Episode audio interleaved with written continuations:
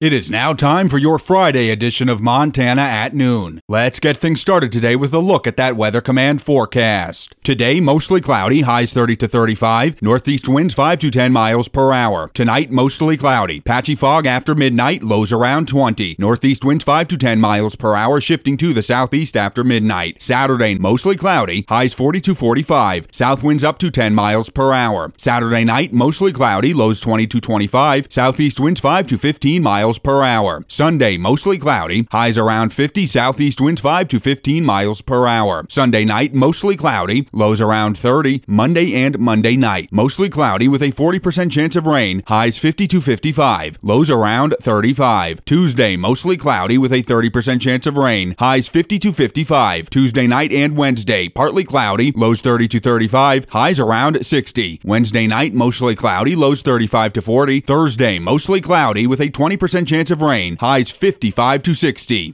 Coming up on Montana at noon. This week is National Volunteer Week, and in Fort Benton, the Community Improvement Association had many dedicated volunteers. And recently, the Federal Housing Administration put out a draft update for feedback on mortgage insurance requirements. Those stories and more, plus wheat prices, when we return to Montana at noon. Let's have a look at today's news.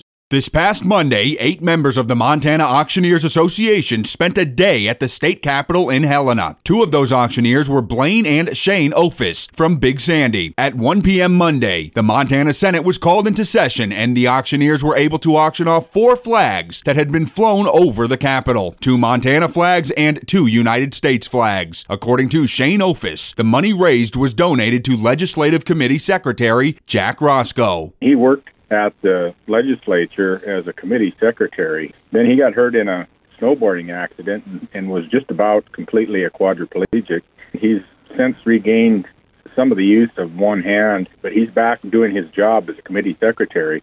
The Senate was anxious to do something to, to benefit him. He recently uh, took a driving test, and he'll be able to get a vehicle and, and drive on his own. All the money, of course, has gone to the Jack uh, Roscoe, you know, all of his medical bills and to get him a vehicle that he can drive himself. Auctioneer Shane Ophis and the auctioneers appreciated being able to spend the day at the state capitol, saying it was a great day for a great cause. This week is National Volunteer Week, and in Fort Benton, the Community Improvement Association had many dedicated volunteers. Board member Henry Schnackenberg provides a brief history of the organization. The Fort Benton Community Improvement Association was together in 1957. We're a 501c3, and basically it was a community grassroots effort uh, by Jack Lepley to start preserving some of the Fort Benton landmarks. Schnackenberg tells us what historical attractions in Fort Benton the Community Improvement Association is responsible for their upkeep. To this day, we're still responsible for the maintenance and upkeep of a number of items here in Fort Benton the Shep Memorial, the Shep gravesite up by the depot, Baker House, the oldest residence in Montana, Lewis and Clark Memorial, the Fort Benton Community Improvement Association takes care of the keelboat Mandan on the levee. This spring and summer, they are in phase two of that restoration project. A lame deer man convicted of sexually abusing a woman on the Northern Cheyenne Indian Reservation in 2022 was sentenced on Thursday to 11 years and 8 months in prison, to be followed by 5 years of supervised release. U.S. Attorney Jesse Laslovich said James Kale Allen, 29, pleaded guilty in December of 2022 to aggravated sexual abuse. U.S. District Judge Susan P. Waters presided. In court documents, the government alleged that in June of 2022, Allen was drinking alcohol in a Lame Deer residence and became angry with the victim. Allen first slapped and punched the victim and then sexually assaulted her while she was telling him no. The U.S. Attorney's Office prosecuted the case, which was investigated by the FBI. University of Montana biologist Mark Grimes is a part of a scientific team that recently used artificial intelligence to understand how protein groups in lung cancer cells regulate cell division and metabolism. When speaking about how the team is using AI to research cancer, Grimes explained, We used machine learning algorithms to detect patterns in data that are difficult to see because our human brains are not all that great at seeing patterns in large spreadsheets. This work may lead to a greater understanding of lung cancer vulnerabilities vulnerabilities and future anti cancer therapies. The winter and spring of 2023 is proving to be tenacious, with roughly 30 inches of ice remaining in some areas on Fort Peck Reservoir, and nighttime temps in the single digits well into April. It begs the question what's happening with the walleye spawn operation on Fort Peck this year? In most years, FWP fishery crews start setting traps in early April. Traps are set to collect walleye that are beginning the spawning process. While day length plays a role in walleye spawning activity, water temperature is the most important influencer in triggering the spawning process. Mother Nature dictates when fishery crews can start, and it has varied through the years. April 22, 2018 is the latest date on record that crews were able to set traps. Since 1937, there have been four years on Fort Peck when the ice didn't go off until May. The latest recorded ice off was May 9, 1950. Recently, the Federal Housing Administration put out a draft update for feedback on mortgage insurance requirements for single family homes with accessory dwelling units. The proposal would give additional flexibility for calculating market rent, as well as using accessory dwelling units income as a qualification for Federal Housing Administration financing. If adopted, more borrowers could qualify for Federal Housing Administration financing, including loans for renovation. Accessory dwelling units are small units for housing in inside, attached to or sharing property with a primary residence. Currently, rental income from accessory dwelling units is not allowed in a borrower's qualifying income. The full proposals can be found online at the Federal Housing Administration Single Family Housing Drafting Table webpage. Feedback will be accepted on this draft policy through Thursday, April 27th.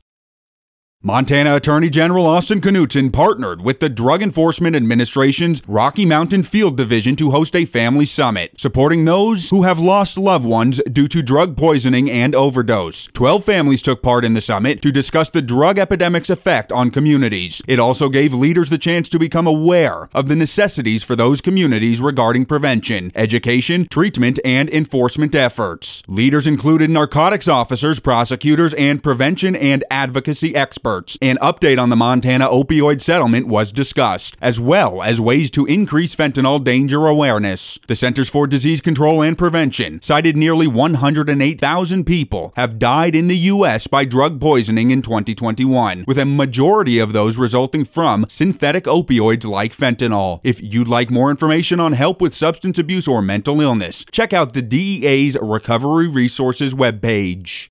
Here are your wheat prices for today. Hill County, winter wheat is selling for $8.18 per bushel, while spring wheat is selling for $8.24 per bushel. In Blaine County, winter wheat is selling for $8.08 per bushel, while spring wheat is selling for $8.19 per bushel. In Liberty County, winter wheat is selling for $8.23 per bushel, while spring wheat is selling for $8.24 per bushel. In Chouteau County, winter wheat is selling for $8.18 per bushel, while spring wheat is selling for $8.24 per bushel. In Phillips County, winter wheat is selling for $8.03 per bushel, while spring wheat is selling for $8.14 per bushel. Let's take a look at funeral notices. Geraldine May Lenhard, 97, passed away at Sweet Memorial Nursing Home in Chinook, Montana on April 14, 2023. A funeral service will be held on April 22, 2023 at 2 p.m. at the American Lutheran Church in Chinook, Montana. Margaret Hustis, 97, passed away due to natural causes at her residence on Saturday, April 8, 2023. Cremation has taken place, and private family graveside services will be held at a later date. A celebration of Margaret's life is scheduled for 12 p.m. on Wednesday, April 26, 2023, at Fifth Avenue Christian Church. Her family has suggested memorial donations be made in her memory to Fifth Avenue Christian Church or the charity of the donor's choice. Please visit Margaret's online memorial page page to send a card or leave a message of condolence for her family at www.hollandbonine.com. Margaret Marge Speedy Gonzalez Christensen, 97, a longtime Havre resident, passed away March 26, 2023, in Missoula, Montana. Cremation has taken place, and a memorial service will be held Friday, May 19, 2023, at St. Jude Thaddeus Church at 11 a.m. Please visit Marge's online memorial page to send a card or leave a message of condolence for her family at www.hollandbonine.com. Dorelda N. Stevens, 94, passed away due to natural causes at the Northern Montana Care Center on Friday, December 9, 2022. Private family graveside services were held in December, and a memorial service to celebrate Dorelda's life will be held at 2 p.m. on Saturday, April 22, 2023, at the Havre Assembly of God Church. Please visit Dorelda's online memorial page to send a card or leave a message of condolence for her family at www.hollandbonine.com.